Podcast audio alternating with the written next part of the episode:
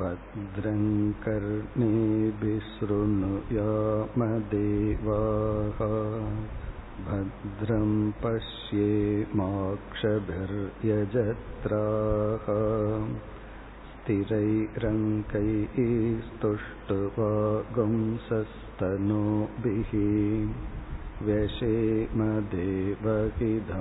यधायुः स्वस्ति न इन्द्रो वृद्धश्रवाः स्वस्ति नः पूषा विश्ववेदाः स्वस्ति नस्तार्क्ष्यो अरिष्टनेमिः स्वस्ति नो बृहस्पतिर्दधातु ॐ शान्ति शान्ति शान्तिः பனிரெண்டு மந்திரங்கள் கொண்ட இந்த மாண்டோக்கிய உபனிஷத்தில் முதல் மந்திரத்தில் ஓம் என்ற சொல்லே இந்த உலகம் என்று ஓங்காரத்தை உலகத்துடன் சமப்படுத்தி உலகத்தை விசாரம் செய்தால் அதனுடைய ஆதாரமான பிரம்மத்தை அடைய முடியும். அதற்கு பதிலாக ஓம் என்ற சொல்லை விசாரம் செய்தாலும் பிரம்மத்தை அடைய முடியும். அந்த விளக்கம் ஆரம்பிக்கப்படுகிறது என்ற ஒரு உறுதிமொழி பிரதிஜை கூறப்பட்டது. இந்த ஓங்கார விசாரம் எட்டாவது மந்திரத்திலிருந்து பனிரெண்டு வரை நடைபெற உள்ளது. இரண்டாவது மந்திரத்தில் ஆத்ம விசாரம் செய்யப்பட உள்ளது என்ற உறுதிமொழி அளிக்கப்படுகிறது. ஆத்ம விசாரம் என்றால் நம்மை பற்றி நான்கிற சொல்லை எடுத்துக்கொண்டு என்னையே நான் பார்த்தல் என்னையே நான் விசாரித்தல். எப்படி ஒரு கண்ணாடியின் மூலம் முகத்தை பார்க்கும் பொழுது நாம் என்ன உணர்கின்றோம்? நான் என்னையே பார்க்கின்றேன் என்று உணர்கின்றோமோ அதே போல நான்கிற சொல்லையே நாம் ஆராய்ச்சி செய்தல். இந்த ஆத்மாதான் அகில பிரபஞ்சத்திற்கும் ஆதாரமாக உள்ள பிரம்ம என்று ஆத்மாவையும் பிரம்மத்தையும் ஐக்கியப்படுத்துகின்ற மகா வாக்கியத்தை ஆரம்பத்திலேயே கொடுத்து விசாரமெல்லாம் செய்து முடிவுரையாக கொடுக்க வேண்டிய உண்மையை இந்த உபனிஷத் ஆரம்பத்திலேயே கொடுத்து விடுகிறது. இரண்டு விதத்திலையும் செய்யலாம். விசாரமெல்லாம் பண்ணி இதுதான் கன்க்ளூஷன் சொல்லலாம். இதுதான் முடிவு என்று சொல்லியும் விசாரம் செய்து அந்த முடிவை நிலைநாட்டலாம். அவ்விதம் மகா வாக்கியத்தை கூறி சோயமாத்மா சதுஷ்பாத் இந்த ஆத்மா நான்கு பகுதிகளாக பிரிக்கப்பட்டுள்ளது அல்லது பார்க்கலாம் என்ற அறிமுகம் செய்யப்பட்டது.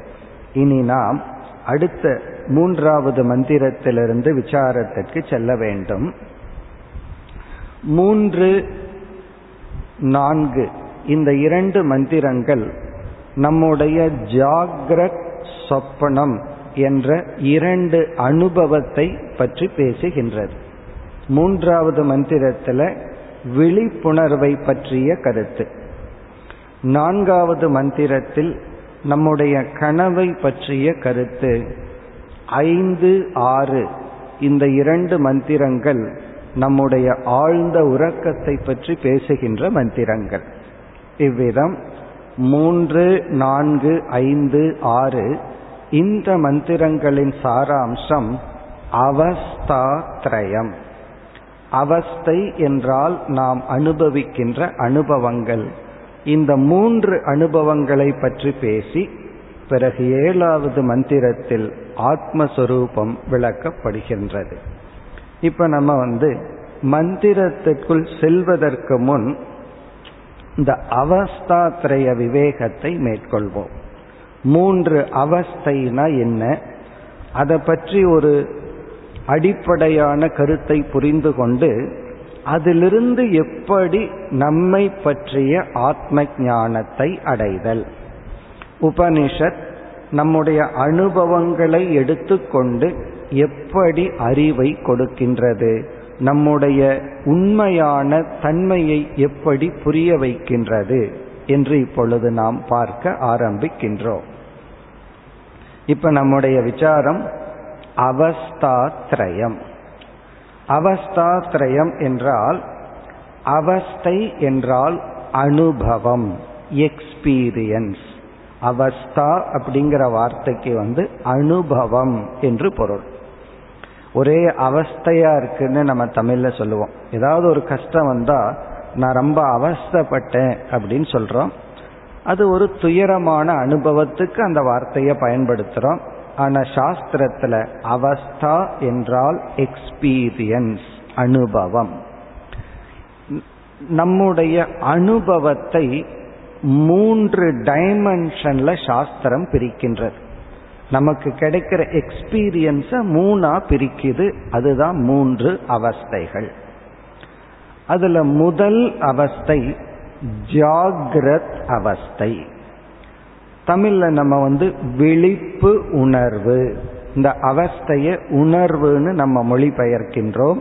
ஜாகிரத் அவஸ்தைனா விழிப்பு உணர்வு. இப்ப இந்த அவஸ்தை ஜீவர்களாகிய நமக்கு எப்பொழுது வருகின்றது? இந்த அவஸ்தை எப்ப நமக்கு தோன்றுகிறது? அந்த அவஸ்தையில என்ன நம்ம செய்கின்றோம்? அது நம்முடைய முதல் கருத்து.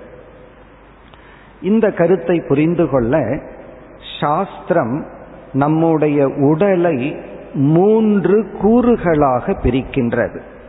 இத வந்து ஷரீரத்ரயம் அப்படின்னு சொல்றோம். நமக்கு மூன்று உடல்கள் இருக்கின்றன.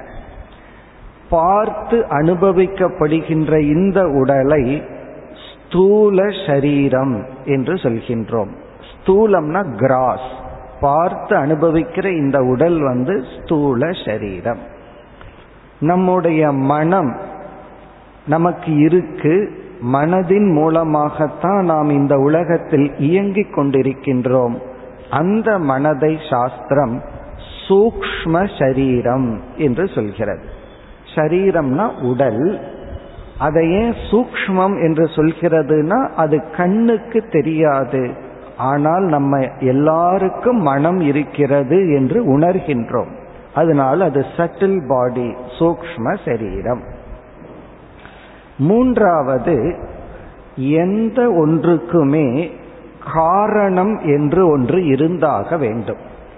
எதுவுமே காரணமில்லாமல் தோன்றுவதில்லை. அந்த காரணத்திலிருந்து தான் எல்லாமே தோன்றுகிறது. ஆகவே நமக்கு ஸ்தூல சூக்ம சரீரத்திற்கும் காரணமாக உள்ள காரண சரீரம்னு ஒரு உடல் இருக்கிறது. இப்ப காரண சரீரம் என்றால் அந்த ஜீவனுடைய பாப புண்ணியங்கள் அந்த ஜீவனுடைய சில சம்ஸ்காரங்கள் சில உணர்வுகள் எல்லாம் பதிவு செய்யப்பட்டுள்ள இடம். அது வந்து டைரக்டா விவகாரத்துக்கு வராது.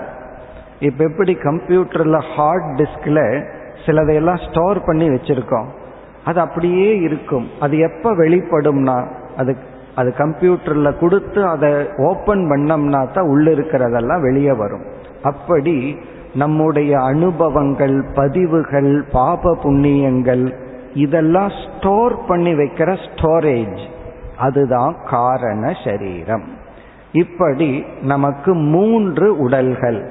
காரண சரீரம் சூக்ம சரீரம் ஸ்தூல சரீரம்.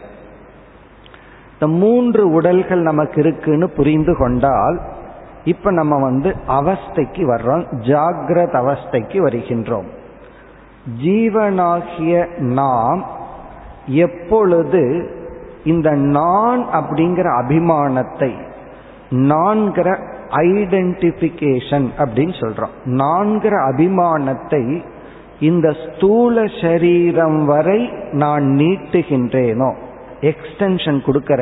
இந்த உடம்பு வரை இந்த மூன்று உடலில் காரண உடல் சூக்ம உடல் அதை தாண்டி ஸ்தூல உடல் வரை நான் அபிமானம் வைக்கும் பொழுது அந்த எனக்கு கிடைக்கின்ற அனுபவம் ஜாகிரத் அவஸ்தா.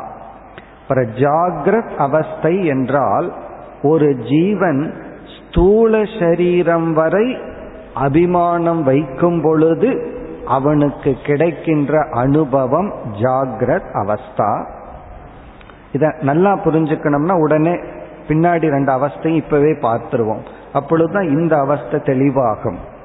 ஒரு ஜீவன் இந்த ஸ்தூல சரீரத்தில் இருக்கிற அபிமானத்திலிருந்து சற்று விலகி கொண்டு வெறும் சூக்ம சரீரத்தில் மட்டும் நமக்கு வந்து மனதோடு மட்டும் அபிமானம் வச்சுட்டு இந்த உடலில் இருக்கிற அபிமானத்தை விலக்கி கொண்டால் நமக்கு கிடைக்கிற அனுபவம் சொப்பன அவஸ்தா.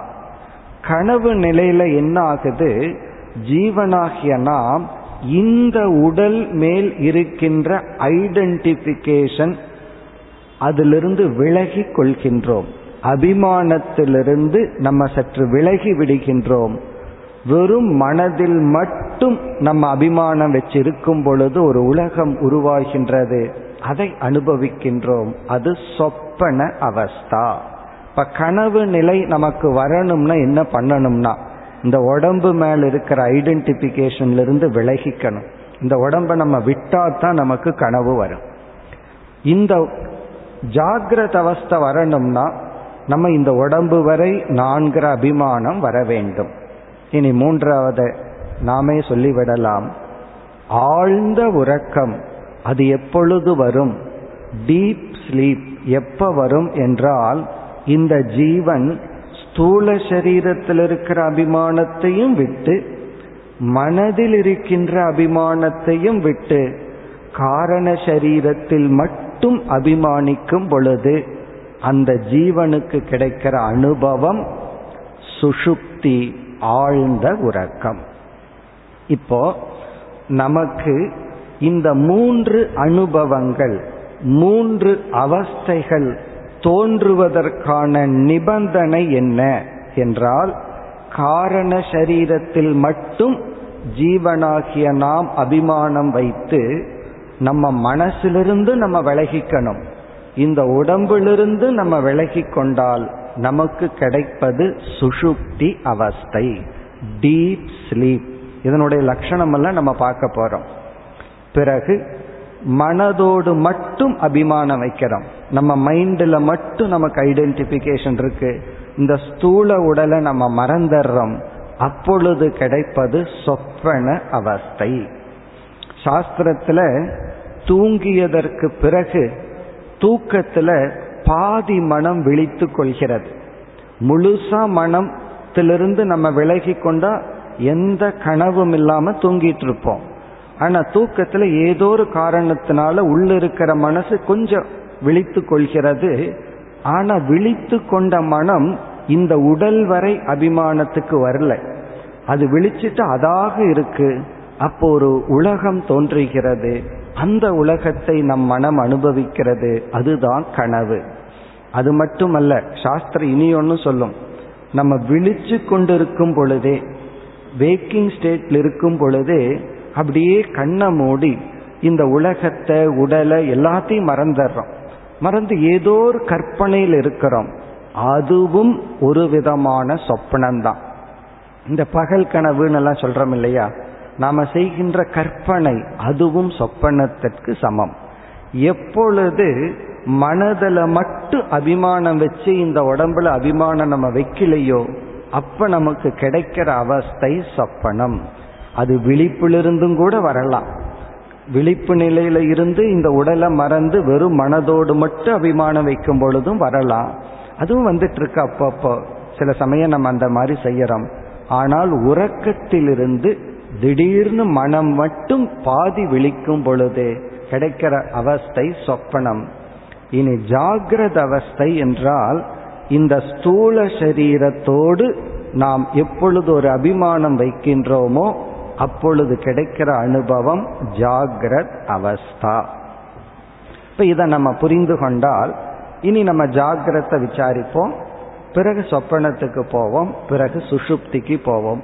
இந்த மூன்றையும் பற்றி சில அடிப்படை அறிவுடன் உபனிஷத்து வந்து இதை ஆராய்வதிலிருந்து நம்ம கடைசியில என்ன புரிஞ்சுக்கணும் அப்படிங்கிறது தான் இந்த உபனிஷத்தினுடைய அப்ரோச் இந்த உபனிஷத்தினுடைய உபதேசம்.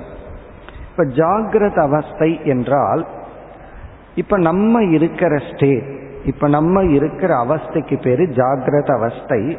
காரணம் நம்ம வந்து இப்போ ஸ்தூல உடல் வரைக்கும் அபிமானம் வச்சுட்டோம். இப்ப ஸ்தூல உடல் வரைக்கும் நான்கிற எண்ணம் ஊடுருவி உள்ளது. அதனால நமக்கு என்ன கிடைக்கிறது அப்படின்னா இந்த நான்கிற எண்ணம் ஸ்தூல உடல் வரை வந்தவுடன் நம்முடைய ஸ்தூல உடல் இருக்கே அதுவே சில பகுதி ஸ்தூல உடல் இருக்கிற சில பகுதிகள் கரணங்களாக செயல்படுகிறது. இப்ப ஸ்தூல உடம்பில் இருக்கிற சில இன்ஸ்ட்ருமெண்ட் பாடியில் இருக்கிற சில போர்ஷன் ஒரு இன்ஸ்ட்ருமெண்டா வேலை செய்யுது. இப்ப கால் இருக்கு நடக்கிற கருவியா இருக்கு. கை இருக்கு எழுதுற செயல்படும் கருவியா செயல்படுது. கண் இருக்கு பார்க்கிற கருவியா செயல்படுது. வாய் இருக்கு சுவைக்கின்ற பேசுகின்ற கருவியாக செயல்படுகிறது. அப்ப நம்மளுடைய பாடி இருக்கே அது இந்த உலகத்திலிருந்து சில அனுபவங்களை பெறும் கருவியாகவும் இந்த உலகத்தை பார்த்து அனுபவிக்கின்ற சில இன்ஸ்ட்ருமெண்ட் கரணங்களாகவும் செயல்படுகிறது. எப்பொழுது ஜாகிரத அவஸ்தை என்று நாம் கூறுகிறோம் என்றால் ஸ்தூல உடலில் அபிமானம் வைக்கின்ற ஜீவன் ஸ்தூல உடல்களில் உள்ள சில கருவிகள் மூலம் ஸ்தூல உலகத்தை அவன் அனுபவிக்கின்றான். அப்படி அனுபவிக்கும் பொழுது அவன் ஜாகிரத் அவஸ்தையில் இருக்கின்றான். இந்த அனுபவிக்கப்படும் உலகம் உள்ளதல்லவா? அதற்கு சமஸ்கிருதத்தில் பிரமேயம் என்று சொல்கின்றோம். பிரமேயம் என்றால் ஆப்ஜெக்ட் ஆஃப் எக்ஸ்பீரியன்ஸ் அது எப்படின்னா கிராஸ் ஆப்ஜெக்ட் ஆஃப் எக்ஸ்பீரியன்ஸ் ஸ்தூலமான பொருள்களை ஸ்தூலமான உலகத்தை நாம் அனுபவிக்கின்றோம். அப்ப ஜாகிரத் அவஸ்தையில வர்ற ஒரு முக்கிய அங்கம் பிரமேயம். ஸ்தூல பிரமேயம். ஸ்தூலம்னா கிராஸான ஆப்ஜெக்ட பார்க்கிறோம். திருடமான பொருள்களை நம்ம பார்க்கிறோம். அதை எப்படி பார்க்கிறோம்? இந்த உடலில் உள்ள கருவிகள் மூலம். அப்ப ஜாகிரத் அவஸ்தை என்பது ஜாகிரத் பிரமேயம். ஜாகிரத் பிரமேயம்னா விழிப்பு நிலையில் கிடைக்கின்ற பொருள்கள். அதுதான் இப்ப நாம பார்த்து அனுபவிச்சுட்டு இருக்கிற உலகம். பிறகு ஜாகிரத் பிரமாணம். விழிப்பு நிலையில் இந்த உலகத்தை காட்டி தருகின்ற கருவிகள். இந்த உலகத்தை வந்து காட்டி கொடுக்கறதுக்கு ஒரு கருவி வேணுமே. கண் இருக்கு காது இருக்கு மூக்கு இருக்கு வாய் இருக்கு. இவைகளெல்லாம் என்னன்னா இந்த உலகத்தை ஜாகிரத் உலகத்தை காட்டி கொடுக்கின்ற கருவிகள். இப்ப ஜாகிரத் பிரமேயம் உலகம் அதாவது விழிப்பு உலகம் விழிப்பு உலகத்தை காட்டி கொடுக்கின்ற கருவிகள். இதை அனுபவிக்கிறானே ஒருத்தன். அவனுக்கு பேரு பிரமாதா. பிரமாதா அப்படின்னா அனுபவிப்பவன். இப்ப ஜாகிரத் பிரபஞ்சம் என்பது ஜாகிரத் பிரமாதா ஜாகிரத் நிலையை அனுபவிப்பவன் ஜாகிரத் பிரமாணம் ஜாகிரத் உலகத்தை காட்டிக் கொடுக்கின்ற கருவிகள் ஜாகிரத் பிரமேயம். இந்த உலகம் நாம் அனுபவிக்கின்ற ஸ்தூல உலகம். இப்படி எப்பொழுது நாம் ஜாகிரத் பிரமாதாவாக. பிரமாதா என்றால் அறிபவன் அனுபவிப்பவன். பிரமாதான எக்ஸ்பீரியன்சர் இந்த பிரமாதா தன்னிடம் உள்ள கருவிகள் மூலம் இந்த உலகத்தை அனுபவிக்கின்றான். அதனால சாஸ்திரம் வந்து ஜாகிரத் அவஸ்தைக்கு என்ன லட்சணம் கொடுக்குதுன்னா ஜாகிரத் அவஸ்தை ஈக்குவல் டு ஜாகிரத் பிரமாதா அது காமன் பிரமாணம் பிளஸ் பிரமேயம். அனுபவிப்பவன் அவனிடம் உள்ள கருவி அவன் அனுபவிக்கின்ற பொருள். இதெல்லாம் என்னன்னா வெளி உலகம் அவனிடம் உள்ள கருவிகள் அனுபவிக்கின்ற இவன். இப்ப இந்த அனுபவிக்கிற நாம் இருக்கிறோம் அல்லவா? நமக்கு வந்து சாஸ்திரம் கொடுக்கிற காமன் நேம் பொதுவான பெயர் வந்து ஜீவன். நம்ம எல்லாம் ஜீவன் என்று சாஸ்திரம் சொல்லுது. இப்ப நமக்கெல்லாம் ஜீவர்கள் என்று பெயர். இப்ப இந்த ஜீவனாகிய நான் ஜாகிரத் அவஸ்தையில இருக்கும் பொழுது அந்த ஜீவனாகிய எனக்கு சாஸ்திரம் ஒரு புதிய பெயரை கொடுக்கின்றது. இப்ப வீட்டில் நமக்கு ஒரு பேர் வச்சிருப்பாங்க. ஆபீஸுக்கு போன உடனே ஒரு போஸ்ட் இருக்கும். உடனே அந்த போஸ்டுக்கு தகுந்த இனி ஒரு பெயர் நமக்கு வரும். வேறொரு உறவினர் வீட்டுக்கு போன உடனே அந்த உறவுங்கிற அடிப்படையில் இனி ஒரு பெயர் வரும். ஒரு நம்ம பேரோட பேரை பாதியாக கட் பண்ணி மாமான்னு ஒருத்தர் கூப்பிடுவார் அண்ணான்னு ஒருத்தர் பெரியப்பான்னு ஒருத்தர். ஆஃபீஸில் போனால் நமக்கு இனி ஒரு பெயர். இப்படி ஒரே ஒரு மனிதனுக்கு அந்தந்த சூழ்நிலைக்கேற்ற அந்தந்த உறவுக்கேற்ற செயலுக்கேற்ற பெயர் வருவது போல ஜீவன் ஜீவக அப்படிங்கிற நமக்கு ஜாகிரத் அவஸ்தையில் இருக்கும் பொழுது இந்த ஜீவனுக்கு சாஸ்திரம் கொடுக்கின்ற ஒரு பெயர் விஸ்வக விஸ்வன். இந்த விஸ்வன் அப்படிங்கிறது ஜாகிரத் அவஸ்தையில் இருக்கிற ஜீவனுக்கு கொடுக்கிற பெயர். ஏன் விஸ்வன்னு பெயர் கொடுக்குதுன்னா அதுக்கு ஒரு காரணம் இருக்கு. விஸ்வம் அப்படின்னா டோட்டல் முழுமை அப்படின்னு அர்த்தம். இந்த ஜீவனுக்கு விஸ்வன் ஒரு பேர் ஏன் வந்துள்ளதுன்னா இந்த ஜீவன் அவனிடம் இருக்கின்ற மூன்று உடல் அவனுக்கு எத்தனை உடல் இருக்கிறோ அத்தனையையும் முழுமையா அபிமானம் வச்சுட்டான். பாக்கி வைக்காம மீதி வைக்காம எல்லாத்திலையும் அபிமானம் வச்சதுனால அவனுக்கு விஸ்வன்னு பேர். ஏன்னா இவனுக்கு காரண சரீரத்துல தன்னை அபிமானிச்சு சூக்ம சரீரத்திலையும் அபிமானம் வச்சு ஸ்தூல சரீரம் வரை டோட்டலா என்ன கொடுக்கப்பட்டிருக்கிறதோ அதை முழுமையா அபிமானம் வச்சதுனால அவனுக்கு விஸ்வன்னு பெயர். ஆனா அந்த கனவு காண்றானே அவன் என்ன பண்ணியிருக்கான்? இப்ப கடவுள் வந்து நமக்கு மூணு உடலை கொடுத்திருக்கார். இந்த விஸ்வன்னு பேர் வந்ததுக்கு காரணம் அந்த மூணுலையும் அபிமானம் வச்சுட்டான். ஆனா கனவுல என்ன பண்ணியிருக்கான் கடவுள் கொடுத்த ஒரு உடலை இவன் விட்டுட்டான். ஸ்தூல உடலை விட்டு சூக்மத்தோட நிறுத்திட்டான். அப்ப அவனுக்கு இன்னும் ஒன்னு அபிமானம் வைக்கிறதுக்கு வாய்ப்பு இருக்கு. அதை விட்டதுனால அவன் விஸ்வன் அல்ல. ஏன்னா அவன் கொஞ்சம் தானே அபிமானம் வச்சிருக்கான். முழுமையா அபிமானம் வைக்கவில்லையே. ஆகவே ஜாகிரத் அவஸ்தையில் இருக்கிற நமக்கு விஸ்வன் என்று ஒரு பெயர். இந்த விஸ்வன் ஏன் பேர் வந்துச்சு? தனக்கு கொடுக்கப்பட்டுள்ள மூன்று உடலிலும் அபிமானத்தை அவன் வைத்துள்ளான். இப்ப முதல் கருத்து வந்து ஜீவர்களாகிய நமக்கு விஸ்வன் ஒரு பெயர் ஜீவனும் விஸ்வனும் ஒரே ஒரு ஆள் தான் ஜீவன்கிறது காமன் டேம் பொதுவான சொல். அவன் எப்ப விஸ்வனா இருக்கிறான்? இந்த ஸ்தூல உடல் வரை அபிமானம் வச்சு இந்த உடலுக்குள்ளிருக்கின்ற கருவியை பயன்படுத்தி இந்த ஸ்தூல உலகத்தை அனுபவிக்கும் பொழுது அந்த ஜீவனுக்கு விஸ்வன் என்று பெயர். இனி ஜீவனிடத்துல அதே ஜீவனிடத்துக்கு போவோம். நம்ம என்ன பண்றோம்? இந்த ஸ்தூல உடல்ல அபிமானம் வச்சு உலகத்தை அனுபவிச்சிட்டு இருக்கோம் ஜாகிரத் அவஸ்தையில். பிறகு டயர்ட் ஆகிறோம் ஓய்வெடுக்கணும்னு படுத்து தூங்குறோம். அப்படி தூங்கும் பொழுது என்ன பண்றோம்? இந்த உடலில் இருக்கின்ற அபிமானத்தை எடுத்துறோம். அதனாலதான் தூங்குறதுக்கு அப்படிப்பட்ட ஒரு என்வரான்மெண்ட் பெட்ரூம்னா என்ன? நம்ம தூங்குறதுக்கான ஒரு சௌகரியத்தை அங்க கிரியேட் பண்றோம். அதெல்லாம் என்னன்னா ஒரு ஆங்கிள் இந்த ஸ்தூல சரீரத்திலிருந்து அபிமானத்தை எப்படியெல்லாம் பண்ணா எடுக்க முடியுமோ அதற்கான முயற்சியை பண்றோம். சில சமயம் ஒரு டேப்லெட் தேவைன்னா அதையும் போட்டுக்கிறோம். அதனோட அர்த்தம் என்னன்னா இந்த உடம்பிலிருந்து என்ன நான் விலக்கி கொள்ள வேண்டும். அபிமானத்தை எடுத்து கொள்ள வேண்டும். அப்படி எடுத்து நம்ம உறக்கம்ங்கிற அனுபவத்துக்கு போறோம். அப்படி உறங்கி கொண்டிருக்கும் பொழுது இந்த உடம்பு மீது நமக்கு அபிமானம் இல்லை. அப்ப என்ன ஆகின்றது? மனம் மட்டும் திடீரென்று பாதி விழித்து கொள்கிறது. முழுமையா விழித்து கொள்ளவில்லை.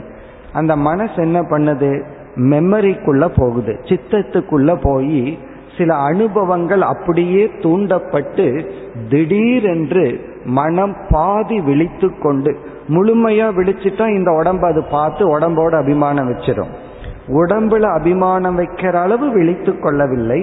பாதி விழித்து கொண்டு ஒரு புதிய உலகத்தை மனமானது உருவாக்குகின்றது. அந்த புதிய உலகத்தை அனுபவிக்கிறதுக்கு ஒரு ஆள் வேணுமே அதையும் மனம் உருவாக்குகின்றது. இப்ப மனசு என்ன பண்ணது?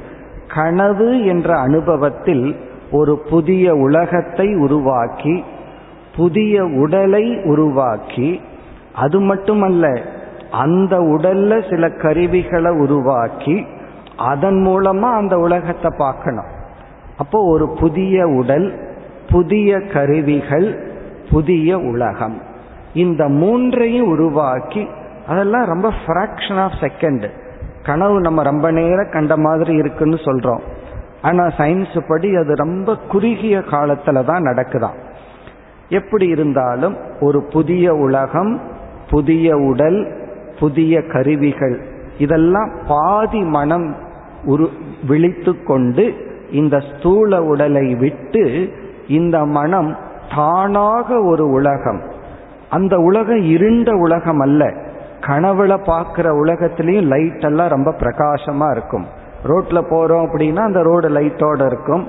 கனவுல தூங்குற மாதிரி கனவு காண மாட்டோம். கனவுல பகல் இருக்கும் வெளிச்சம் இருக்கும் டிரான்சாக்ஷன் இருக்கும் எல்லாம் இருக்கும். அப்ப கனவுல ஒரு உலகத்தை கிரியேட் பண்றோம் உடலை உருவாக்குறோம் அதற்குள்ள கருவிகளை உருவாக்குறோம். இதெல்லாம் ரொம்ப பிரைட்டா இருக்கு. ரொம்ப வெளிச்சமா இருக்கு. சரி இந்த லைட் எல்லாம் எங்கிருந்து வந்துச்சுன்னா நம்ம மைண்டே ஒரு லைட்டை கிரியேட் பண்ணியிருக்கு. அதனால கனவு கண்டு கொண்டிருக்கின்ற ஜீவனுக்கு சாஸ்திரம் கொடுக்கின்ற பெயர் தைஜசன். இப்ப தைஜசன் அப்படின்னா தேஜோமயமானவன். அவனே ஒரு லைட்டை கிரியேட் பண்றான் அவனே ஒரு ஆப்ஜெக்டை கிரியேட் பண்றான் அந்த பொருளை பார்க்கிற கருவிகளை அவனே உருவாக்குகின்றான். அதை அனுபவிப்பவன் ஒருவனை உருவாக்குகின்றான். அப்ப கனவை அனுபவிக்கின்ற ஜீவனுக்கு தைஜசன் என்று பெயர். இப்ப ஜீவன் அப்படின்னு ஒருத்தன் தான். அந்த ஜீவன்கிற ஒருத்தன் விஸ்வன் அப்படின்னு எப்ப மாறுறான்? அவனை எப்ப விஸ்வன்னு சொல்லலாம்? ஸ்தூல உடல் வரை அபிமானம் வச்சா அவன் விஸ்வன். இந்த ஸ்தூல உடலிலிருந்து தன்னை விலக்கி கொண்டு மனதோடு மட்டும் அவன் அபிமானம் வைக்கும் பொழுது அவனுக்கு தைஜசன் என்று பெயர். இனி அடுத்தது நம்ம மனசுல ஒரு ஆர்வம் வந்துடும் இனி ஒரு ஆளுக்கு என்ன பேரு? இனி ஒரு ஆள் யாரு? மனதோடும் அபிமானம் வைக்காமல். வெறும் காரண சரீரத்தில் மட்டும் அபிமானத்தை வைத்து ஆழ்ந்த உறக்கத்தில் இருக்கின்ற அந்த ஜீவனுக்கு சாஸ்திரம் கொடுக்கின்ற பெயர் பிராஜ்யன் இப்ப பிராஜ்யன் என்றால் மனதோடும் உடலோடும் அபிமானத்தை விட்டவன். நம்ம எப்படிப்பட்ட மைண்டை சம்பாரிச்சு வச்சிருந்தாலும் நமக்கு ஒரு அழகான ஆனந்தமான தூக்கம் வரணும்னா அந்த மனசையே விட்டாகணும். அந்த மனசை பிடிச்சிட்டு இருக்கிற வரைக்கும் அந்த சுகம் நமக்கு கிடைக்காது. அதே போல இந்த ஸ்தூல உடல் இருக்கிற அபிமானத்தை விட்டாதான் அந்த ஆனந்தமான உறக்கம் அப்படிங்கிற அனுபவம் நமக்கு கிடைக்கும். அந்த அனுபவத்தை மேற்கொண்டு இருக்கின்ற ஜீவனை பிராக்ஞன் என்று சொல்றோம். இப்ப ஜீவன் என்ற ஒருத்தனுக்கு மூணு பேர் மூணு ரோல். அதுக்கு என்ன காரணம்னா ஒரு சரீரத்துல அபிமானம் வச்சான்னா வெறும் காரண சரீரத்தில் அபிமானம் வச்சான்னா அவனுக்கு பிராஜ்யன்னு பேரு. சூக்ம சரீரத்துல மட்டும் அபிமானம் வச்சான்னா அவனுக்கு தைஜசன் ட்ரீமர்னு சொல்றான். வேக்கர் ட்ரீமர் ஸ்லீப்பர் அந்த ட்ரீமருக்கு பேர் வந்து தைஜசன் ஸ்தூல சரீரம் வரைக்கும் அபிமானம் வச்சு இந்த உலகத்தை பார்க்கும் பொழுது அவனுக்கு விஸ்வன் என்று பெயர். இப்படி நமக்கு மூன்று பெயர் இனியொரு பெயர் இருக்கு பொதுவான பெயர் அதுதான் ஜீவன். இப்ப ஜீவன் விஸ்வ தைஜச பிராஜ்யன் என்ற மூன்று பெயர் மூன்று உடலில் அபிமானம் வைப்பதனால் மூன்று கருவிகளை பயன்படுத்துவதனால் மூன்று விதமான உலகத்தை அவன் அனுபவித்துக் கொண்டு வருகின்றான். இதெல்லாம் நம்முடைய வாழ்க்கையில டெய்லி நடந்துட்டு இருக்கிற ஒரு நிலை அல்லது ஒரு உண்மை. இனி அடுத்த விஷயத்துக்கு போவோம். இதெல்லாம் ஜீவனை பத்தி விசாரம் பண்ணிட்டோம். இனி ஈஸ்வரன் கிட்ட போவோம். கடவுள்கிட்ட நம்ம போவோம். இப்ப இதுக்கெல்லாம் நம்ம வந்து பெரிய ஸ்ரத்தை எல்லாம் வேண்டாம். ஏன்னா இது ஏற்கனவே நம்ம அனுபவிச்சுட்டு இருக்கிறத சாஸ்திரம் சொல்கிறது. இது வந்து மூன்று பாதம் அப்படின்னு சாஸ்திரம் சொல்லுது. அதாவது ஆத்மாவாக்கிய நான் நான்கு பகுதிகளா பிரிக்கப்பட்டேன்னு சொன்னதுல இது மூன்று பகுதி. ஜாகிரத் சொப்னம் சுஷுப்தி இனி அப்படியே கடவுள்கிட்ட போறோம் ஈஸ்வரன் கிட்ட போறோம். இப்ப நம்ம வந்து ஜீவன் நம்ம சொல்றோம். இந்த உலகத்தை எல்லாம் படைத்தவரை ஈஸ்வரன் என்று நாம் அழைக்கின்றோம். இந்த உடலோடு இருக்கின்ற நமக்கு ஜீவன் பேரு யார் கடவுள்? கடவுளினுடைய அல்லது கடவுளுக்கு என்ன லட்சணம்? நம்ம வேதாந்த சாஸ்திரத்துல அடிக்கடி இந்த கருத்தை நான் வலியுறுத்திட்டே இருப்பேன். கடவுள்னு சொன்னா டெபனிஷன் ஆஃப் காட் கடவுளுக்கு சாஸ்திரம் கொடுக்கிற லட்சணம் என்ன? அது பல ஸ்டேஜில் இருக்கு. முதல்ல நம்ம புரிஞ்சுக்க வேண்டிய லட்சணம் சில பேர் எந்த சாஸ்திரமும் படிச்சிருக்க மாட்டார்கள்.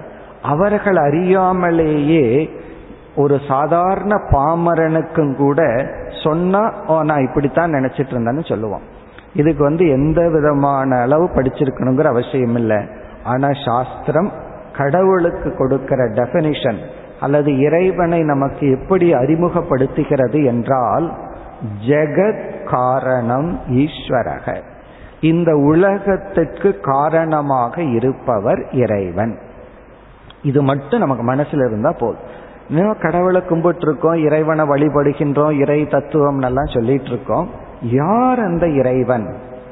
பிரம்மசூத்திரத்துல வியாச பகவான் இரண்டாவது சூத்திரமா சொல்றதே இதே லட்சணம் தான் ஜென்மாத்தியசிய யதக.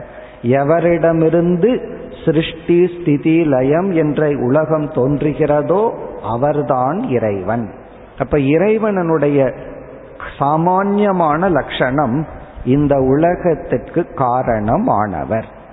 இதுதான் இறைவனை பற்றி நம்ம மனசுல பதிய வேண்டிய பேசிக் டெக்னிக்கலா சில லட்சணம் எல்லாம் இருக்கு. பேசிக்கா இது புரிஞ்சா போதும். டெக்னிக்கலா நம்ம புரியணும் அப்படின்னா அதுக்கு ஒரு ஈக்குவேஷன் சாஸ்திரம் சொல்லு. பிரம்ம பிளஸ் மாயா ஈக்குவல் டு ஈஸ்வரன். பிரம்ம தத்துவமும் மாயா தத்துவத்தையும் கலந்து பார்த்தால் அதுவே இறை தத்துவம். இதெல்லாம் டெக்னிக்கல் டீடைல் இதெல்லாம் எதுவும் தெரிய வேண்டாம். உலகத்துக்கு காரணமானவர் இறைவன். இனி நம்ம உடலை எப்படி மூணா பிரிச்சோம்? அதே போல உலகத்தை நாம் மூன்றாக பிரிக்கின்றோம். காரண உடல் சூக்ம உடல் ஸ்தூல உடல்னு பிரிக்கிறோம் அல்லவா? அதே போல காரண உலகம் சூக்ம உலகம் ஸ்தூல உலகம்னு சொல்லி உலகம் மூன்றாக பிரிக்கப்படுகிறது. உலகம்னா என்டையர் கிரியேஷன் என்னென்னலாம் படைக்கப்பட்டுள்ளதோ காலம் ஆகாசம் இதெல்லாமே ஈவன் டைம் ஸ்பேஸ் எல்லாமே. எதெல்லாம் கிரியேட்டட் எதெல்லாம் உருவானதோ அதெல்லாம் உலகம். இந்த காரண உலகம் சூக்ம உலகம் ஸ்தூல உலகம்னு மூணு உலகம். ஈஸ்வரன்கிறது ஒரு பொதுவான சொல். இப்ப நம்ம வந்து ஒரு சார்ட் போட்டுட்டோம் அப்படின்னா இந்த பக்கம் ஜீவன். இந்த ஜீவனுக்கு விஸ்வன் தைஜசன் பிராக்யன் அப்படின்னு மூணு பேர். மூணு ரோல் அவனுக்கு இருக்கு. இந்த சைடு ஈஸ்வரன். இனி அந்த ஈஸ்வரனுக்கு மூணு பேர் நம்ம பார்க்க போறோம். அந்த ஈஸ்வரன் வந்து ஸ்தூல உலகத்தை அவர் படைத்து இந்த ஸ்தூல உலகத்தை தான் அபிமானம் வைக்கும் பொழுது இப்ப நம்ம வந்து அல்ப ஜீவனா இருக்கிறதுனால இந்த உடம்புல முழுவதும் நான் அபிமானம் வைக்கிறோம். இப்ப நான்கிற அபிமானம் உடம்புல முழுவதும் வைக்கிறோம். அதனாலதான் யாராவது ஒரு பெருவிரல்ல ஊசிய குத்துனாங்கன்னு வச்சுக்குவோமே நம்ம அவங்ககிட்ட என்ன ஏன் குத்துறேன்னு கேட்போம். என்ன ஏன் மிதிச்சேன்னு கேட்போம். அப்படின்னா என்ன? அந்த பெருவிரல் வரை அந்த நெகம் வரை நான்கிற அபிமானம் இருக்கு. அப்போ இந்த ஸ்தூல உடல்ல நான்னா இந்த முழு உடல்ல நான்கிறது வியாபித்துள்ளது. அப்படி இந்த இறைவன் அந்த ஈஸ்வரன் ஸ்தூல உலகத்தை படைத்து அவர் இந்த ஸ்தூல உலகம் முழுவதும் என்னுடைய உடல் என்று நினைக்கும் பொழுது அந்த ஈஸ்வரனுக்கு ஒரு பேர் இருக்கு. அதாவது எந்த இறைவன் அனைத்து ஸ்தூலமான உலகத்தை படைத்து எப்படி இந்த ஸ்தூல உடல் முழுவதும் நான் சொல்றமோ அதே போல ஸ்தூலமான உலகத்தை எந்த இறை தத்துவம் நான் என்று கூறுகின்றதோ நினைக்கின்றதோ அந்த இறைவனுக்கு விராட் என்று பெயர். விராட் அல்லது இனி ஒரு பெயர் வைஸ்வானரக விராட்னு சொல்லலாம் அல்லது வைஸ்வானரன் சொல்லலாம். யார் விராட் யார் வைஸ்வானரன் ஸ்தூல உலகத்தை படைத்து அந்த கடவுள் வந்து என்னுடைய உடல் என்னன்னு பகவான் கிட்ட கேட்டா படைக்கப்பட்ட அனைத்தும் என்னுடைய உடல்னு சொல்லுவார். ஈவன் ஆகாசம் பகவானுடைய உடல் காற்று பஞ்சபூதங்கள் என்னென்ன இருக்கோ அது எல்லாமே பகவான் வந்து என்ன என்னுடைய உடல்னு சொல்லுவார். இனி அடுத்த இரண்டு சுலபமா போயிடலாம் ஸ்தூல உடலை நீக்கிட்டு சூக்மமான உலகத்தை பகவான் படைத்துள்ளார். நம்முடைய அனைத்து மனங்கள்.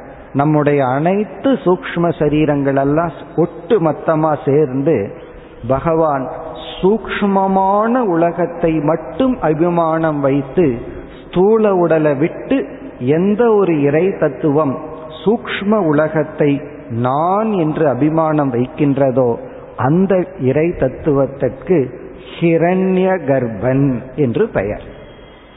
இதெல்லாம் பெயர் தான் அந்த பகவானுக்குரிய பெயர்கள் ஹிரண்ய கர்ப்பன். இனி அடுத்தது என்ன? காரண உலகம். இந்த காரண உலகத்தை தான் நாம் சாஸ்திரத்துல மாயா என்று கூறுகின்றோம். வெறும் மாயை இந்த உலகத்தை படைக்காமல் காரண நிலையில் மட்டும் இருக்கும் பொழுது அந்த காரண உலகத்துல மட்டும் பகவான் அபிமானம் வைத்து இருக்கும் பொழுது அந்த ஈஸ்வரனுக்கு சாஸ்திரம் கொடுக்கின்ற பெயர் அந்தர்யாமி.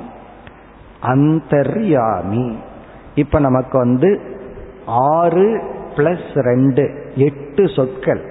இந்த எட்டு சொற்கள்ல இரண்டு சொல் காமன் ஜீவன் ஈஸ்வரன். அந்த ஜீவன் வந்து மூணு ரோல் இருக்கா? விஸ்வன் தைஜசன் பிராஜ்யன். ஈஸ்வரன் வந்து மூணு ரோல் இருக்கார். விராட் அல்லது வைஸ்வானரன் ஹிரண்ய கர்ப்பன் பிறகு வந்து அந்தர்யாமி. இதுதான் இங்கு சாஸ்திரம். இந்த மெத்தடில் தான் இப்போ டெவலப் ஆகி நமக்கு வந்து நான்காவது தத்துவம் ஒன்று அறிமுகப்படுத்தப்படுகிறது.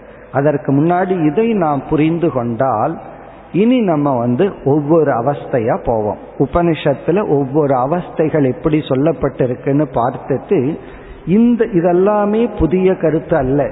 இது எல்லாமே நம்ம அனுபவத்தில் இருப்பது. குறிப்பா ஜீவ விஷயத்தில். நமக்கு புதிதான அறிவை இதுவரைக்கும் உபனிஷத் புகட்டவே இல்லை. ஈஸ்வர விஷயத்துல தான் புதுசா ஒரு கருத்து சொல்லியிருக்கு. அது நம்ம ஸ்ரத்தையில நம்புறோம் அவ்வளவுதான்.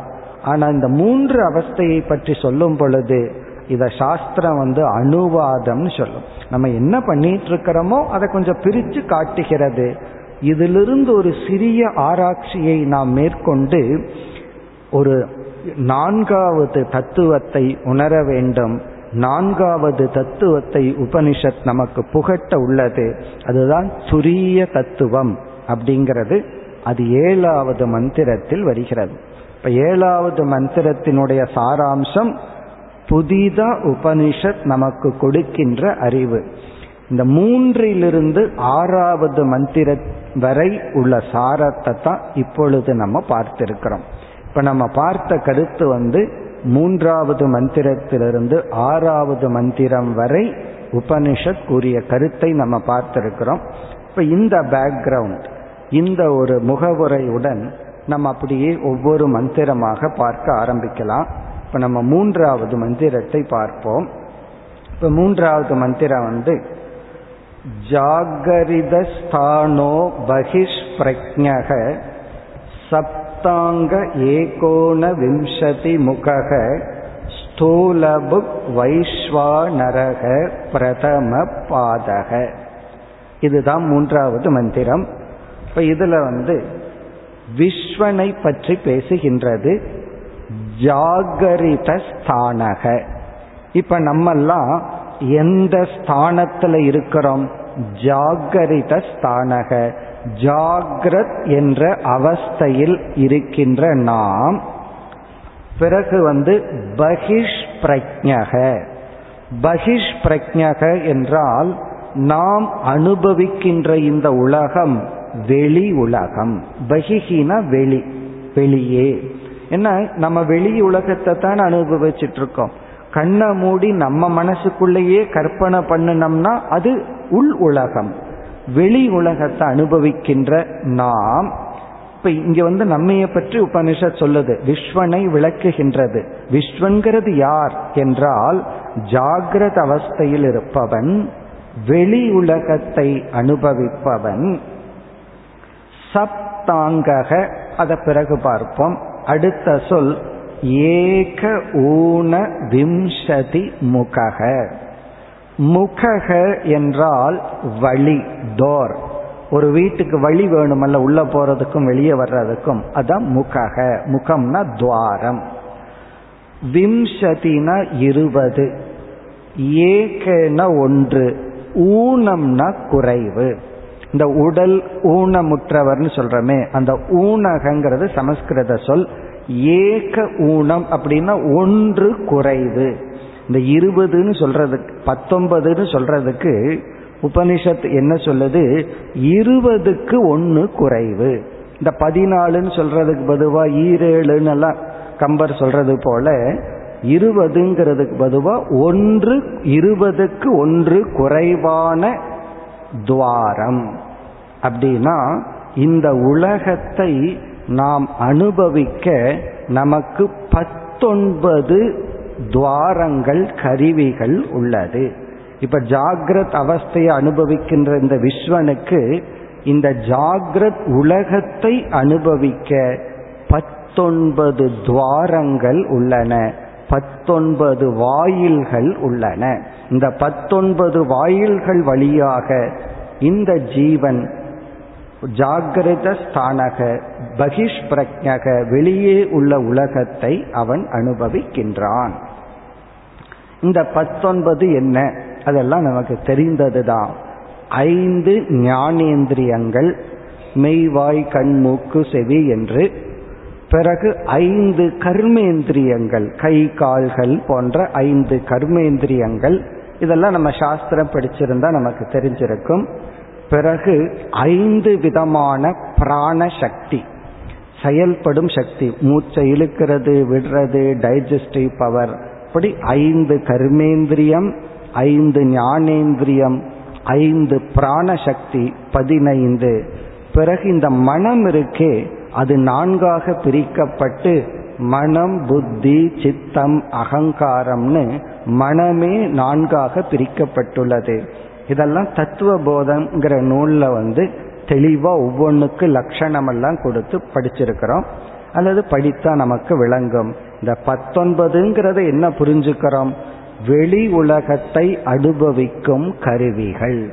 இப்படி பத்தொன்பது வாயில்கள் வழியாக வெளி உலகத்தை அனுபவித்து ஜாகிரத் என்ற அவஸ்தையில் இருக்கின்ற இந்த விஸ்வன் ஸ்தூல புக். புக் என்றால் அனுபவிப்பவன். ஸ்தூல புக்னா ஸ்தூலமான உலகத்தை அனுபவித்துக் கொண்டிருப்பவன். பிரதம பாதக. இப்ப ஆத்மாவாக்கிய நான் நான்கு கூறுகளாக பிரிக்கப்பட்டுள்ளேன். அதில் என்னுடைய முதல் பார்ட் முதல் பகுதி இவன்தான். இப்ப பிரதம பாதகன்னா இது என்னுடைய ஃபர்ஸ்ட் பார்ட் முதல் பகுதி. இதற்கு முன்னாடி உள்ள மந்திரம் வந்து எப்படி ஆத்ம விசாரத்தை ஆரம்பித்தது? ஆத்மா சோயமாத்மா சதுஷ்பாத். நான் நான்கு பகுதிகளாக பிரிக்கப்பட்டுள்ளேன். இப்ப நம்ம ஏன் நம்ம இமேஜின் பண்ணிக்குவோம்? நான் ஐ ஐ ஆம் ஃபோர் பார்ட் நான் நான்கு பகுதிகளா உள்ள என்னுடைய ஒரு பார்ட் என்னன்னா விஸ்வனாக இயங்குவது. நான் விஸ்வனா இருக்கிறது என்னுடைய ஒரு அங்கம் ஒரு அம்சம். அந்த விஸ்வம் தான் இங்கு விளக்கப்பட்டுள்ளான். ஜாகிரத்ங்கிற ஸ்தானத்தில் இருந்து கொண்டு வெளி உலகத்தில் பார்வை உடையவனாக. இந்த பராக்கு பார்க்கறான்னு சொல்லுவாங்களே வெளியே வேடிக்கை பார்க்கறான்னு சொல்லுவாங்களே அதான் பகிஷ் பிரஜக அவன் வெளி உலகத்தை பார்த்தவனாக இந்த உடல்ல இருந்து பார்க்கிறோம். உடலை நம்ம பார்க்கறது இல்லை உடலே ஒரு சப்ஜெக்ட் ஆகிறது வெளி உலகத்தை பார்த்துட்டு இருக்கிறோம் பிறகு நமக்கு பத்தொன்பது கருவிகள். கருவினா இந்த இடத்துல பிராணன் எல்லாம் ஃபேக்டரி மாதிரி. இதையெல்லாம் செயல்படுறதுக்கு ஆக்டிவா இருந்து இந்த உடலை லைவா வச்சிருந்து அனுபவத்திற்கு காரணமாக உள்ளது. பிறகு வந்து ஸ்தூலமான பொருள்களை அனுபவிக்கின்றோம் என்று இந்த விஸ்வனை உபனிஷத் கூறி பிறகு இதே மந்திரத்துல உபனிஷத் என்ன செய்யுதுன்னா கடவுளுக்கும் இதே கதிதான் பகவானுக்கும் ஸ்தூலமான உலகம். அவரும் வெளி உலகத்தை உலகத்தையே தான் உடலாக கொண்டுள்ளார்னு சொல்லி இந்த ஒரே மந்திரத்துல விஸ்வன் விராட் அல்லது வைஸ்வானரன் இரண்டு தத்துவங்களும் சேர்ந்தாப்புல அறிமுகப்படுத்தப்படுகிறது.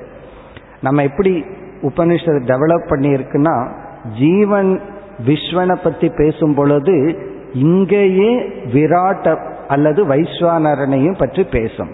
பிறகு தைஜசனை பற்றி பேசும் பொழுது உடனே ஹிரண்ய கர்ப்பனையும் அதற்குள்ள சேர்த்தி கொள்ளும் பிறகு வந்து பிராக்ஞனை பற்றி பேசும் பொழுது அந்தர்யாமையும் சேர்த்தி கொள்ளும் கடைசியில் ஐக்கியப்படுத்தும் பொழுது இந்த இறைவனுக்கு மூன்று சொற்கள் உடைய ஈஸ்வரனுக்கு எந்த ஒரு தத்துவம் ஆதாரமோ இந்த மூன்று பொருள்களாக மூன்று பகுதிகளாக விளங்குகின்ற ஜீவனுக்கு எந்த ஒரு பொருள் ஆதாரமோ அந்த இரண்டு மெய்ப்பொருளும் ஒன்றுதான். அதுதான் மகா வாக்கியம் இப்ப எப்படி அந்த மகா வாக்கியம் அல்லது ஆத்ம தத்துவம் விளக்கப்படுகிறதுன்னா மூணு விதமா இயங்கிக் கொண்டிருக்கின்ற ஜீவனுக்கு எது ஆதாரமோ மூன்று விதமா இயங்கிக் கொண்டிருக்கின்ற இறைவனுக்கு எது ஆதாரமோ இந்த இரண்டு ஆதாரங்களும் வேறுபடவில்லை. இதுதான் உபனிஷத் இதுதான் மகா வாக்கியம் இதுல நம்ம முதல் ஜாகரித ஸ்தானகங்கிறதுல வந்து சப்த அங்கக அப்படிங்கிறது வந்து இறைவனை குறிக்கின்றது. வைஸ்வானரகங்கிற சொல்லும் இறைவனை குறிக்கின்றது. இந்த சப்த அங்கக என்றால் இறைவனுக்கு ஏழு அங்கங்கள் உள்ளது. இப்ப நம்ம உடம்ப வந்து விதவிதமா பிரிப்பார்கள். தலைக்கு மேல தலைக்கு கீழே அப்படின்னு விதவிதமா பிரிக்கலாம். அதே போல இறைவனுடைய உடல் அங்கம்னா பார்ட் பகவானுக்கு ஏழு அங்கங்கள். எவ்வளவு வேணாலும் சொல்லலாம். இருபத்தெட்டு சொல்லலாம் ரெண்டு சொல்லலாம் ஆயிரம் சொல்லலாம். இங்க ஏழு அங்கம் என்பது பஞ்சபூதங்கள். பகவானுடைய உடலாம் ஏழு அங்கங்கள்ங்கிறது ஆகாசத்தில் ஆரம்பிச்சு அப்படியே ஒவ்வொரு பகுதியா ஒரு கற்பனை தான் ஏன்னா நம்மால இறைவன் சொல்லும்போது நம்ம மனசைத்தான் நம்ம விஷுவலைஸ் பண்ண முடியுது. நம்ம உடம்பத்தான் நம்ம விஷுவலைஸ் பண்ண முடியுது. அப்ப கடவுள் அப்படின்னு ஒன்று சொன்னா நம்ம உடம்பின் அடிப்படையில தான் அந்த இறைவனை பார்க்க முடியும். அப்ப அந்த இறைவனுக்கு உடல்னு சொல்லும் பொழுது மனுஷனுக்கு வந்து அந்த இறைவனை நம்ம உடல் போல் ஒரு பாவிச்சா தான் நம்மால புரிஞ்சுக்க முடியும். அதனாலதான் விவேகானந்தர் சொல்லுவார் ஒரு எருமைக்கு திடீர்னு அறிவு வந்து அது கடவுளை கும்பிடணும்னு முடிவு பண்ணுதுன்னா தன்னை விட ஒரு பெரிய எருமையை முன்னாடி வச்சு தான் கும்பிடுமா? காரணம் என்ன? அதுக்கு தன்னுடைய உடல் இறைவன்னா தன்னுடைய உடலை போல ஒரு சக்தி வாய்ந்த ஒரு உடல்னு தான் அதனால விஷுவலைஸ் பண்ண முடியும். அதனால இங்க உபனிஷத் வந்து நம்முடைய உடலை போல இறைவனுடைய உடல்னு சொன்னா சில கம்பேரிசன் பகவானுடைய தலை என்ன? இங்கு வந்து சொர்க்கம்தான் பகவானுடைய தலை. பகவானுடைய கண்கள் என்ன? சூரியன் தான் பகவானுடைய கண்கள். பகவானுடைய பாதம் என்ன? இந்த பூமி தான் பகவானுடைய பாதம். பகவானுடைய மூச்சு காற்று என்னன்னா பிராணன் என்னன்னா இந்த சஞ்சரிக்கின்ற வாயு தான் பகவானுடைய பிராணன். அதுதான் இங்க கற்பனை. இந்த ஏழுல ஐந்து வந்து ஐந்து பூதங்கள் மீதி இரண்டும் சொர்க்கமும் சந்திர சூரியனும். இதெல்லாம் ஒரு கற்பனை தான். பகவான் எதுல பார்க்கிறார்? தன் பகவானுக்கு கண் எதுன்னா சூரியன். பகவானுக்கு தலை எதுன்னா சொர்க்கம். பகவானுக்கு கால் எதுன்னா பூமி என்று சப் சப்த அங்கக என்ற சொல் வந்து பகவான் இந்த உலகத்தையே உடலாக கொண்டிருக்கின்றார். பின்ன பகவானுடைய தண்ணீர் எதுனா நம்ம உடம்புல எங்கெங்கெல்லாம் தண்ணீர் தேங்கியுள்ளதோ இந்த சமுத்திரங்கள் இதெல்லாம் பகவானுடைய நீர் தத்துவம் என்று சொல்லி இந்த உபனிஷத் வந்து ஜீவனை பற்றி விளக்கி வரும் பொழுதே ஈஸ்வர தத்துவத்தையும் சேர்த்து விளக்கி வருகிறது. ஏன்னா அப்பத்தானே ஈக்குவேட் பண்ண முடியும்? வெறும் ஜீவனை மட்டும் பண்ணி கடைசியில் ஆத்மா அப்படின்னு நிறுத்தி வச்சுட்டா இந்த ஆத்மா யார்? அந்த ஆத்மா யார்னா இந்த உலகத்துக்கே ஆதாரமாக உள்ள ஈஸ்வரனுக்குள்ள இருக்கிற பிரம்ம தத்துவம் தான். இப்படித்தான் நம்ம வந்து ஏழாவது மந்திரத்துல பார்க்க போறோம். அதனால இந்த ஒரு மந்திரம் ஜாகிரத் அவஸ்தை விஸ்வனை வர்ணித்து இந்த உலக ஸ்தூல உலகத்துக்கே இறைவனாக இருக்கின்ற விராட் தத்துவத்தையும் வர்ணிக்கின்றது. மூன்றாவது மந்திரம் ஜாகரிதஸ்தானோ பகிஷ் பிரஜக சப்தாங்க ஏகோண விம்சதி முகக ஸ்தூலபுக் வைஸ்வானரக பிரதம பாதக. பிரதமகன ஃபஸ்ட்டு பாதகனா நம்முடைய முதல் அங்கம். நம்முடைய ஃபர்ஸ்ட் போர்ஷன் அல்லது நாம நான்கு விதமா இருந்துட்டு இருக்கோம் இப்ப நான்கு விதமா வேஷம் போடுறோம்னு வச்சுக்கோமே.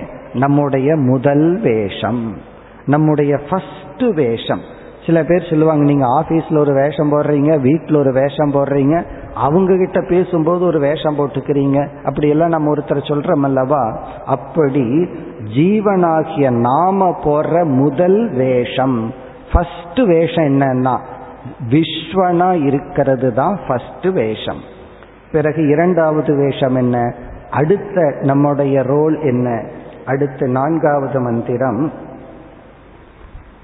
சொப்பனஸ்தானோ அந்த பிரஜக சப்தாங்க ஏகோன விம்சதி முகக பிரவிவிக்தபு தைஜசக த்விதீய பாதக. த்விதீய பாதக நம்முடைய இரண்டாவது வேஷம். நம்ம போடுற ரெண்டாவது வேஷம். அதாவது நாடகத்துல ஒரு வேஷம் போட்டுட்டு கழட்டி வச்சுட்டு அடுத்த நாடகத்துல இனி ஒரு வேஷம் போடுறது போல விஸ்வனா வேஷம் போட்டுட்டு இந்த உலகத்துல வாழ்ந்துட்டு இருக்கோம். திடீர்னு என்ன பண்ணிடுறோம்?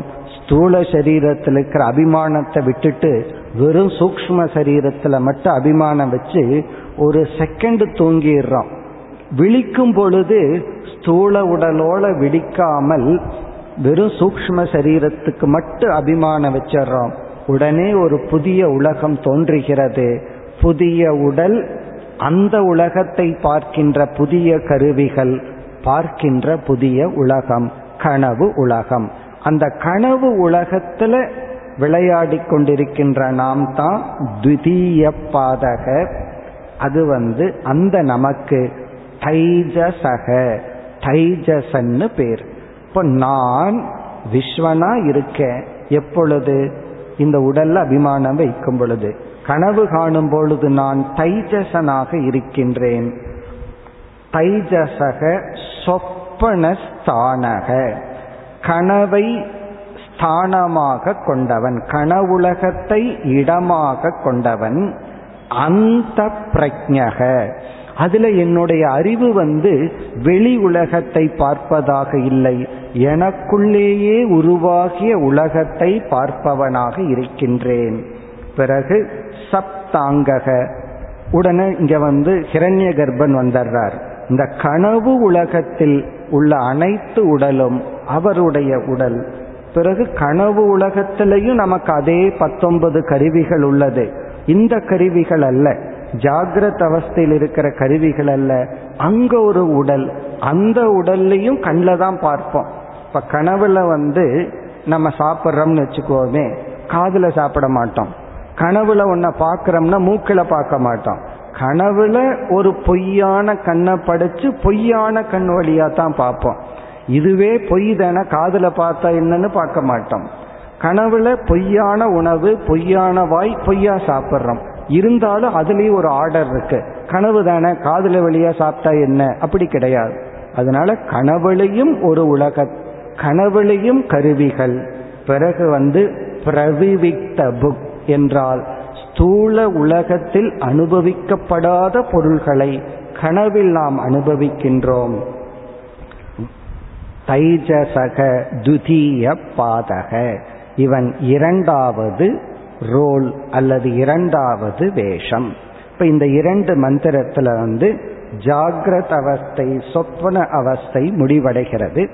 இனி அடுத்த மந்திரத்துல வந்து சுஷுப்தி அவஸ்தை ஆழ்ந்த உறக்கம். இந்த சுஷுப்தி அவஸ்தை வரும் பொழுது உபனிஷத் என்ன செய்கிறது? அந்த அவஸ்தைக்கு ஒரு லட்சணம் கொடுக்குது. எது சுஷுப்தி? எது ஆழ்ந்த உறக்கம்? என்று ஒரு லட்சணத்தை கொடுத்து அடுத்த மந்திரத்தில் நாம் பிராஜ்யனாக இருக்கின்றோம் என்று கூறி அதற்கு அடுத்த மந்திரத்தில் செப்பரேட்டா அந்தர்யாமியை இறைவனை பற்றி விளக்கி இந்த ஆறு மந்திரங்களில் நாம் அனுபவிக்கின்ற மூன்று அவஸ்தைகளை பற்றி சில அறிவை கொடுத்து ஜாகிரத அவஸ்தை எப்ப வருது? ஸ்தூல சரீரத்தில் அபிமானம் வைக்கும் பொழுது. சொப்னம் எப்ப வருது? ஸ்தூலத்தை விட்டு சூக்ஷ்மத்தில் மட்டும் அபிமானம் வைக்கும் பொழுது. பிறகு ஆழ்ந்த உறக்கம் எப்ப வருது? மனசுல இருக்கிற அபிமானத்தையும் விடணும் உடல்ல இருக்கிற அபிமானத்தையும் விடணும். ஆழ்ந்த உறக்கம். இந்த மூன்று அனுபவங்களை நமக்கு முறைப்படுத்தி காட்டி பிறகு தெரிஞ்சதிலிருந்து தானே தெரியாததுக்கு போக வேண்டும். இந்த தெரிஞ்ச அனுபவத்திலிருந்து நான்காவது தத்துவத்தை உபனிஷத் ஏழாவது மந்திரத்தில் விளக்க உள்ளது. நாளை நாம் மேலும் தொடர்வோம். ஓம் பூர்ணமத பூர்ணமிதம் பூர்ணா பூர்ணமுதச்சதே. பூர்ணய பூர்ணமாதாய பூர்ணமேவாவசிஷ்யதே. ॐ शान्ति शान्ति शान्तिः